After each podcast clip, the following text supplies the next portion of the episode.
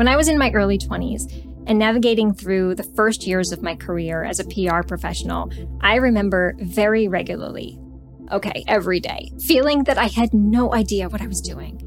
There was so much on the job learning happening at such a quick pace, so much I was doing for the first time.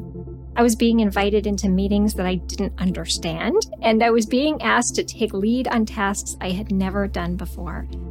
I didn't dare let on how uncomfortable I felt in those moments, though, and I did my best to follow along, to learn what I could by watching others, to ask questions every chance I could.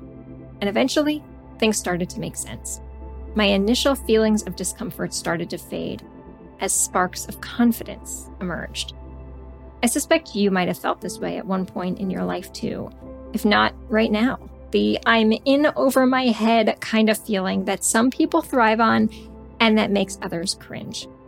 It was not until years later that I came to appreciate the incredible benefit of those learning experiences and how essential they were and remain to our personal growth.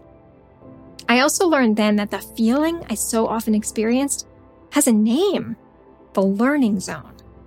Developed by psychologist Lev Vygotsky, the learning zone was made popular in the early 2000s by an educator named Tom Senninger, who applied the science to show how people learn best.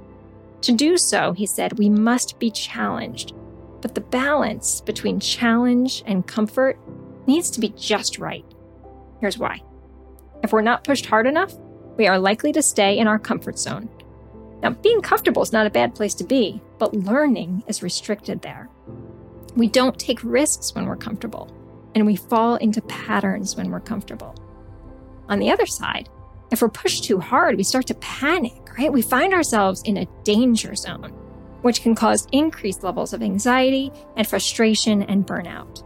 Being in the danger zone too long is not good for anyone just as being in the comfort zone for too long isn't healthy either. Since those early career experiences, I have come to understand the value in testing my own boundaries and in supporting my friends and colleagues in testing theirs too. While it might feel uncomfortable, we learn at our best when taking on experiences and tasks that feel on the outer edges of our learning zone. It's those moments that can be the most transformational especially when we have the support of guides and managers who can help us when we need it most. Here's the bottom line consider where you're feeling most comfortable in your work and what you could do to push a little further outside of that zone. Challenge one of your existing routines and what changing it up might look like. And while you're at it, consider where you could give a colleague a boost in their learning by providing safe opportunities to test their own boundaries. Learning, Practicing, excelling at anything requires that we start somewhere.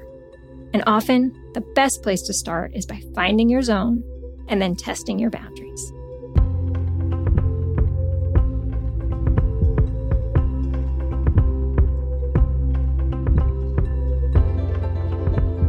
That brings us to the end of this week's Finding the Words essay. If you enjoyed that, I hope you will head over to mission.partners.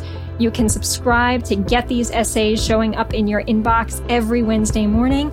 And come on back here next week for a repeat of a great prior episode of Mission Forward, new insights, practical wisdom, help you become a better communicator. We'll see you next time.